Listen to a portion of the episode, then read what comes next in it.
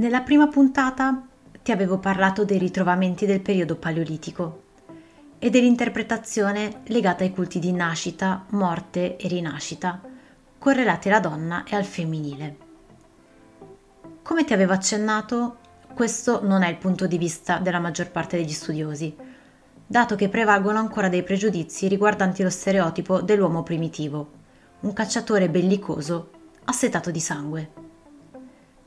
Vennero quindi costruite teorie sull'organizzazione sociale fondate sul maschio e anche quando si fecero nuove scoperte, queste furono interpretate in modo da poterle adattare ai modelli già esistenti, in cui uno dei presupposti è che l'unico creatore dell'arte paleolitica fosse l'uomo.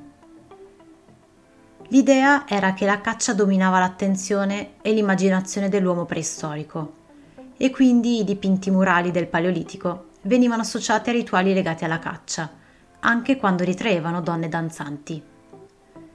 I ritrovamenti di raffigurazioni femminili venivano ignorati oppure classificati come oggetti sessuali maschili. Questo modello evolutivo dell'uomo guerriero cacciatore ha fuorviato la maggior parte delle interpretazioni dell'arte paleolitica.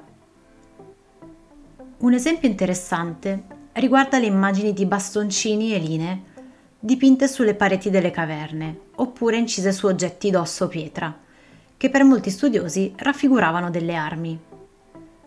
Queste incisioni però potrebbero altrettanto facilmente rappresentare piante, alberi, rami e foglie anche perché in caso contrario non si spiegherebbe l'assenza di raffigurazioni della vegetazione da parte di popoli cacciatori-raccoglitori, che contavano molto su questi elementi per il loro sostentamento.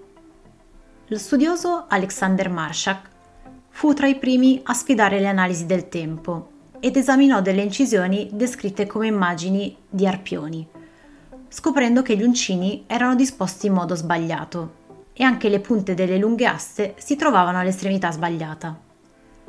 Le linee però corrispondevano alla giusta angolazione di rami che crescevano all'estremità di un lungo gambo ed erano quindi rappresentazioni stilizzate di piante. L'idea quindi dell'arte paleolitica dedicata alla caccia può essere considerata più come una proiezione di stereotipi che come un'interpretazione di osservazioni logiche. Nella prossima puntata ti parlerò ancora un po' dell'arte del Paleolitico e dei temi ricorrenti. Ti lascio con alcune domande. Ti è mai capitato di guardare immagini di pitture rupestri o di incisioni dei nostri antenati e pensare a cosa potessero rappresentare? Hai mai pensato che potessero rappresentare altro oltre a delle scene di caccia? Fammi sapere se ti è piaciuta questa puntata e passa anche a trovarmi sulle mie pagine social dove troverai della documentazione aggiuntiva relativa all'argomento di oggi e potrai lasciarmi i tuoi commenti. Ti ricordo che ogni venerdì alle 15.30 esce la versione video del podcast su YouTube. A presto!